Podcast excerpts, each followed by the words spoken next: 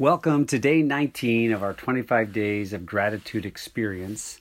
Today, you're going to need a, a, something to write with and something to write on. So if you need to go grab that, go ahead and pause this and come right back.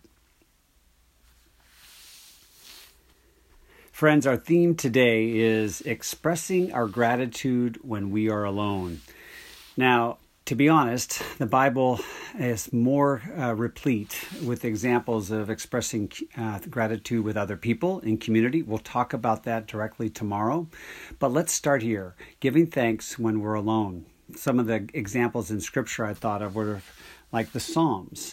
And like all songs, like all poems, these were written by somebody personally before they were used and, and, and sung in public.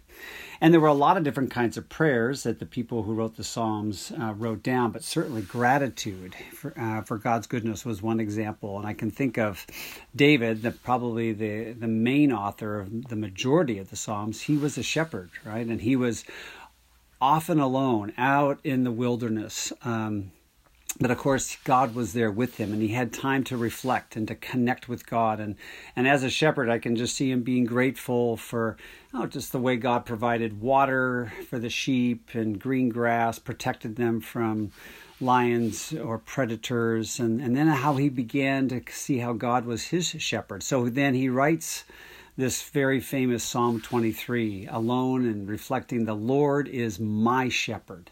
This is what I shall not want." He's remembering God's personal benefits as he's alone.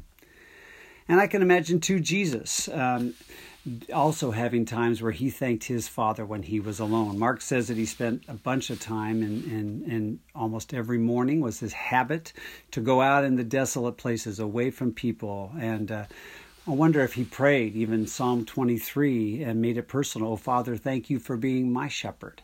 Uh, even though I walk through the valley of the shadow of death and struggles here, you're going to be with me, and thank you." And Paul, uh, in his letters, it's more explicit. We have real records uh, of him writing down prayers of thanks in these public letters that he first thanked God for personally when he was alone. Maybe he was in prison, maybe he was traveling, but he was thankful to them, practicing that when he was alone. And so I wonder, you know, how do we, how do you practice gratitude when you are alone specifically?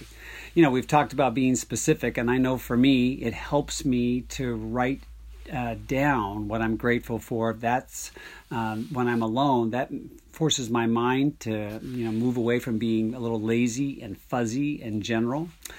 And when I write it down, it's uh, like almost anything I write down, a to-do list or uh, uh, anything, uh, it affects me differently when I write something down. It settles in me. And so something that I've done in the past, and not real recently, but I know a lot of people do, is they keep a prayer journal. Um, and part of a prayer, uh, prayer journal often is recording answered prayers so that you can go back and be thankful for the way God has answered prayers.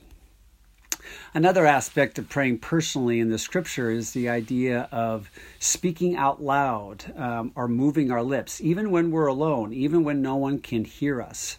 And there's a way that that, that connects um, our our body with our mind. And and it's a kind of a double emphasis, and it affects us differently when we speak it out. In the Bible, uh, uh, one of the medit- uh, the synonyms for meditating is murmuring, this moving of our lips and whispering, even if it isn't super articulate, a kind of a soft praying instead of kind of just thanking God in our head. You know, I remember going to the Wailing Wall back in, gosh, in the early nineteen nineties in Jerusalem with Carissa, and watching the Jews there, you know, bouncing back and forth and praying this way. They were all murmuring with their lips, uh, speaking softly. And so this is something embedded Uh, in traditions different than my own. Um, but again, when I do that, it affects me differently when I move my lips than when I just keep my gratitude in my head. So, friends, uh, essentially the idea here is that when gratitude is done alone, it does something different that being grateful with others uh, in their presence can't do. It's I think about the difference uh, between doing a you know, a homework assignment versus going to class or doing a group project. The combination of working on something and doing something alone and then with others makes the experience richer. It does something um, to help me own something when I do it alone. And so we'll just end with this question, you know, what is your practice or practices of giving God thanks when you're alone? Perhaps you have a, a practice I haven't mentioned, like um, being thankful on your commute, you know, uh, to and from work. Of course, there's many, many ways to do this. I hope you've been encouraged uh, to do, uh, continue to do what you already do, and perhaps to consider other options. So will you join me in a short prayer? Grab your pen or pencil and paper with me, and let's just remember a time um, in the last, you know, year or two where God has answered a prayer. Go ahead and and write down, Lord, you answered this prayer.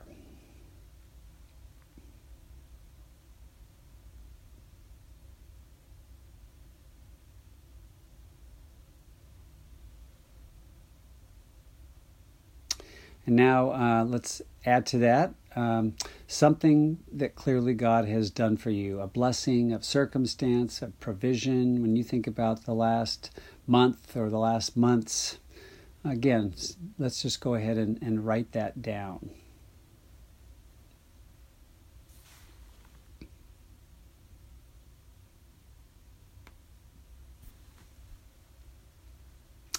And now let's just take a moment, um, each of us personally, we're experiencing this alone, of course, but to just give thanks to God. And I would encourage you either to whisper it um, or to speak out loud normally in just a couple of sentences, your gratitude to God for that specific answered prayer or blessing.